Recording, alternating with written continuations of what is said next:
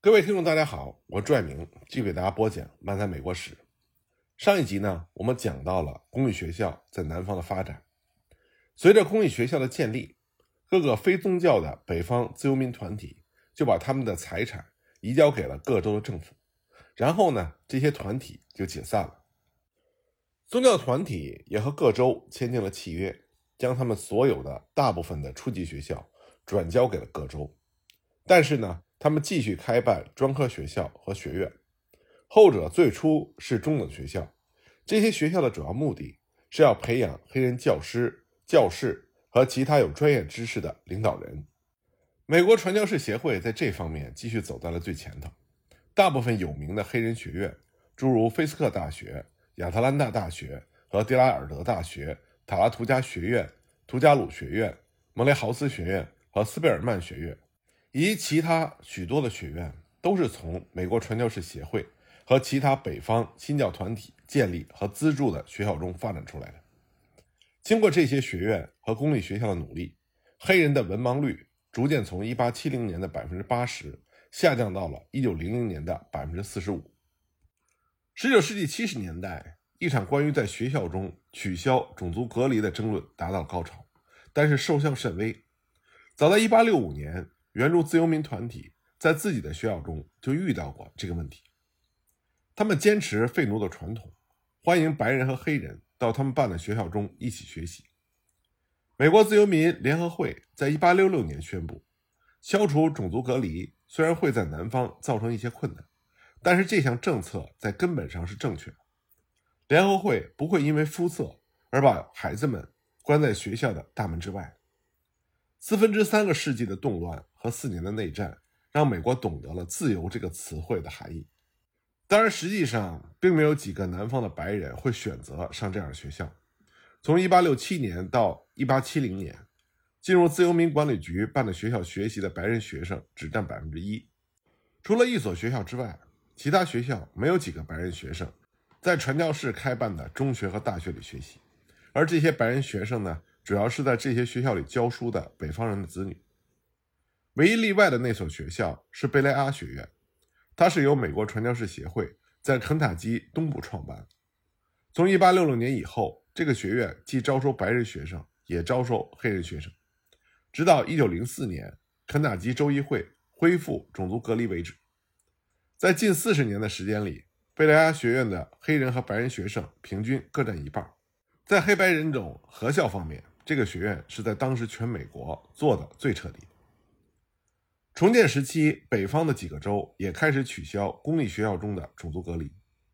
1866年和1867年，罗德岛和康涅狄格的议会效仿马萨诸塞州的榜样，禁止公立学校实行种族隔离。在之后的十年里，密歇根、明尼苏达、耶华还有堪萨斯等州制定了立法，或者由法庭决定。采取了相同的措施。尽管各州在执行这些法令时情况不尽相同，但是居住在最北方的为数不多的黑人儿童中，大多数人上了没有种族隔离的学校。他们南方则是另外一种情形，包括南方佬在内的白人的代言人不断的警告说，强行取消种族隔离会赶跑所有的白人，从而毁掉刚刚建立的公立学校。只有路易斯安那和南卡在法律上规定保护取消种族隔离的学校。佛罗里达在1873年也颁布了同样内容的法令，但是在佛罗里达以及路易斯安那和南卡的大部分地区，这些法令并没有得到执行。在路易斯安那的一些县里，有一段时间，白人和黑人儿童去同一所学校上学。19世纪70年代有几年时间，在新奥尔良约有三分之一的公立学校。是白人和黑人儿童的混合学校。北方人出身的行政官员们在1873年强迫南卡的大学接收黑人学生，但是这个政策的成功令人怀疑，几乎所有的白人都退出了这所大学。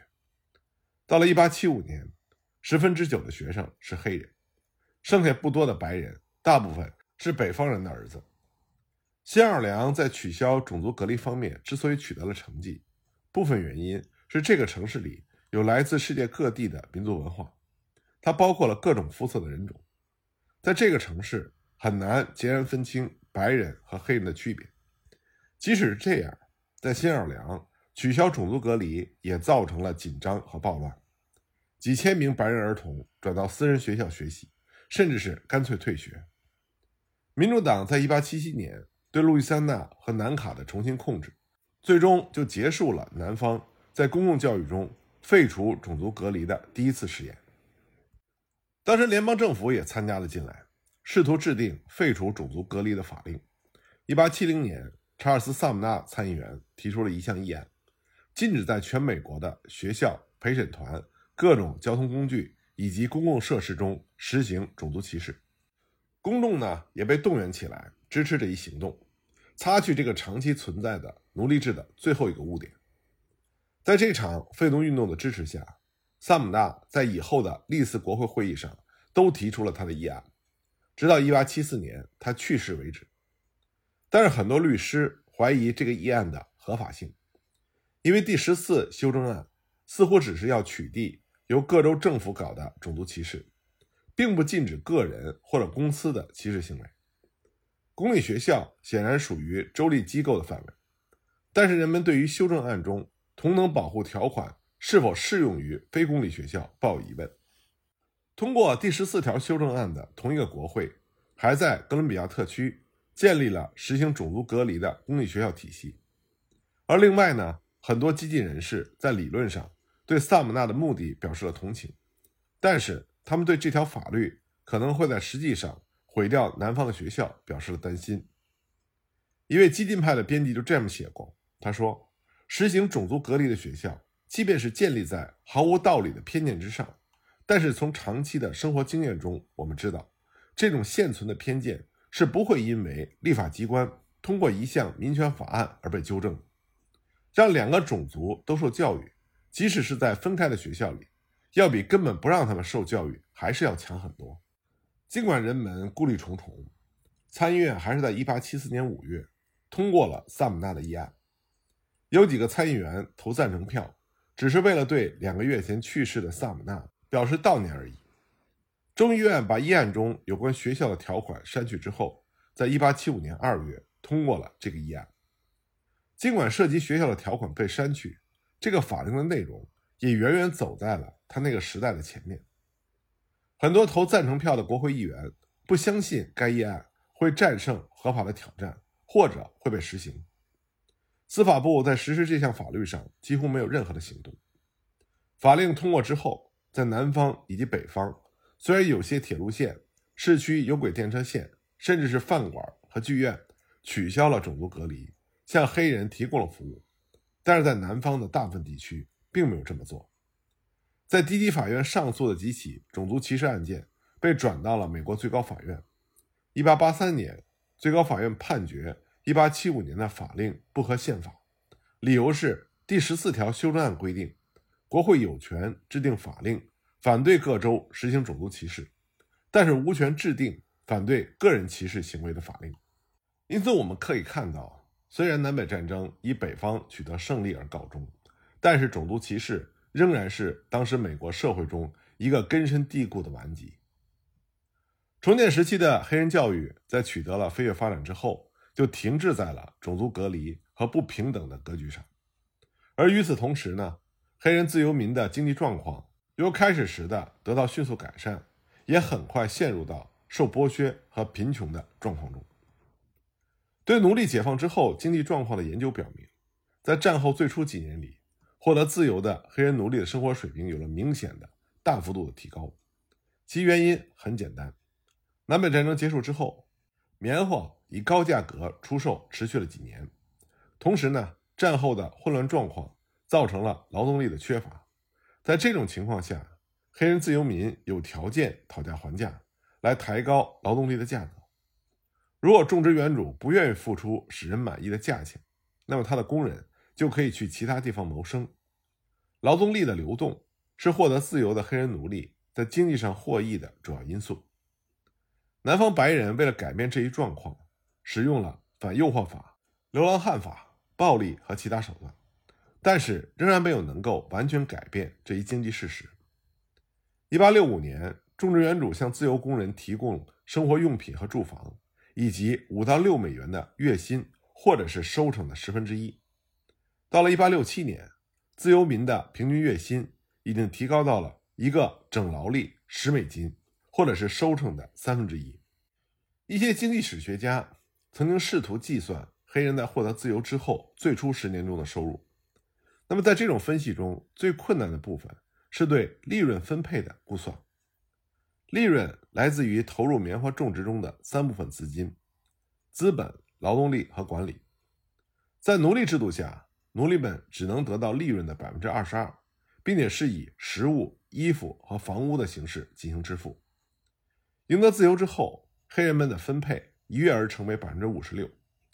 然而，这一增长并不能表明。黑人的所得有明显的增加，原因有两条：第一呢，南方人均产量比战前相比普遍的下降，黑人得到了一份较大的份额，但是总份额实际上变小了；第二呢，自由民不愿意像奴隶那样被驱使从事繁重的劳动，一些黑人孩子们不再去做工，而去上学了；一些母亲不再去棉花地里干活，而是留在家里看孩子。男人们的工作时间也缩短了，自由让他们做出了这些选择，这也是奴隶被解放的功劳之一。但是这样还造成了劳动力的短缺，从而提高了劳动力的价格。但是总的劳动产品的下降，也同时降低了每户潜在的收入。经济学家兰塞姆和萨奇在他们的计算中考虑了这些变量，他们估计从1857年到1879年。棉花种植州的黑人人均农业收入增长了百分之四十六，其中主要是在获得自由之后的头几年里取得的。与此同时呢，棉花种植州的白人人均农业收入下降了百分之三十五。换句话说，黑人的人均收入从奴隶时期占白人收入的百分之二十三，增长到了七十年代占白人收入的百分之五十二。虽然自由黑人享受着。只有南方白人一半的生活水平，但他们的收入自奴隶制以来有了相对的增长，这也是美国历史上按最大比例的收入的再分配。重新分配收入对于从前的奴隶主来说是一个很大的损失，他们再也不能把属于劳动者的那部分收入占为己有。战后的种植园主们大声地抱怨这种让人窘迫的困境。有一位乔治亚州的种植园主。在一八六八年一月是这么写的，他说：“我比我所雇佣的任何一个黑鬼都干得多，得到的却很少。他们把粮食和衣服带给他们的家人，我却毫无所得。”这个种植园主在童年晚些的时候再次写道：“不能不说这种状况令人忧虑，令人沮丧。我们感到低人一等，感到灰心丧气，精疲力竭。我们今天比任何时候都穷。”有为黑鬼们说话的立法人、陪审员和执行官的存在，我们只会陷进更深的深渊之中。如果我能够卖掉我的土地，或者筹到一笔钱，足够我买一张火车票的话，我一个星期也不愿意在这里再待下去了。那么，黑人自由民的讨价还价，再加上其他的经济因素，就促使种植园主对劳动力进行重新的组织。过去呢，奴隶们一般是在一个奴隶主。工头或者是监工的看管下集体干活。内战结束之后，种植园主们试图恢复这一制度，唯一出现的新特点就是要付给这些劳动者们工资。但是这点尝试不久之后就失败了，因为战后的南方长期缺乏现金，这就致使很多种植园主无法支付或者是难以支付货币工资，这样就出现了用一部分的收成来支付工资的现象。这对于种植园主来说是有利的，它可以使工人知道工作的好坏与自己的利益直接挂钩。在黑人自由民看来，它包含了一种所有权的意义，所以他们开始要求改变集体工作和用一部分收成或现金支付工资的旧的劳动方式，允许他们独立经营一块土地，交纳一部分收成作为租金。在这种新的劳动方式之下。自由民实际上成为了农场的经营者，而不再是单纯的农场的劳动力。他们至少可以享受某些方面的独立，而不用再遭受白人日复一日的监督。分成制佃农实际上并没有得到迅速的普及。事实上，到19世纪70年代，已经出现了各种令人困惑的土地和劳动力制度，并且一直存在了半个世纪或者更长的时间。1880年，南方农业中有四分之一的雇佣黑人是领取工资干活。被人口调查者称为农场经营者的其他人中间，三分之二的白人和五分之一的黑人拥有其耕种的全部或者是部分土地。十分之一的白人和四分之一的黑人经营者支付一定数量的租金，四分之一的白人和二分之一多一点的黑人租种土地，分享一部分收成。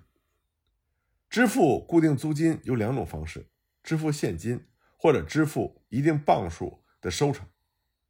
分成制佃农也采用两种方式：租金分成和谷物分成。前者呢是土地所有者只提供土地和住房。租佃农提供牲畜、种子、工具和他的劳动力，并且支付四分之一的收成作为租金。在谷物分成中，分成农只提供自己的劳动力，并且获得一半的收成作为支付他的报酬。谷物分成要比租金分成更为普遍，因为大多数分成佃农缺少购置牲畜、种子和机器的资本。各种各样的土地占有形式。就组成了一个从低到高的金字塔结构，谷物分成在最低一层，土地占有在最高一层。在重建时期，白人与黑人农场主的相对比例发生了变化。内战前夕，多于五分之四的白人农场主和种植园主拥有自己的土地。到了1880年，在种植棉花的南方，这个比例下降到了三分之二。原因主要是三个：第一，内地的白人农民离开了贫瘠的土地，移居到需要劳动力的肥沃的低地地区。第二个原因呢是缺少资金，这使得一些原来的白人土地所有者负债累累，很多人最终只能把自己的土地让与债权人。第三个原因是重建时期的税收加重，这迫使一些白人农民丧失了土地，沦为佃农。与此同时呢，很多刚刚摆脱奴隶制的。一无所有的黑人，靠着苦干、节俭和运气，购买到了自己的土地。到了1880年，约有五分之一的黑人农场经营者拥有了自己的土地。黑人平均占有土地的英亩数仍然不及白人平均占有数的一半，而且呢，黑人占有土地每公顷的价格是低于白人土地每公顷的价格。但是对于一个在1865年还是两手空空，到了1880年，已经干得很好的黑人来说，这是一个很有意义的成就，也是非常惊人的成就。因为这个时候，很多白人农民正在失去他们的土地，而黑人正在得到土地。这个现象有助于解释在重建时期为什么发生了白人迫害黑人的暴力行为。其中一个最主要的原因就是这种财富上的转换。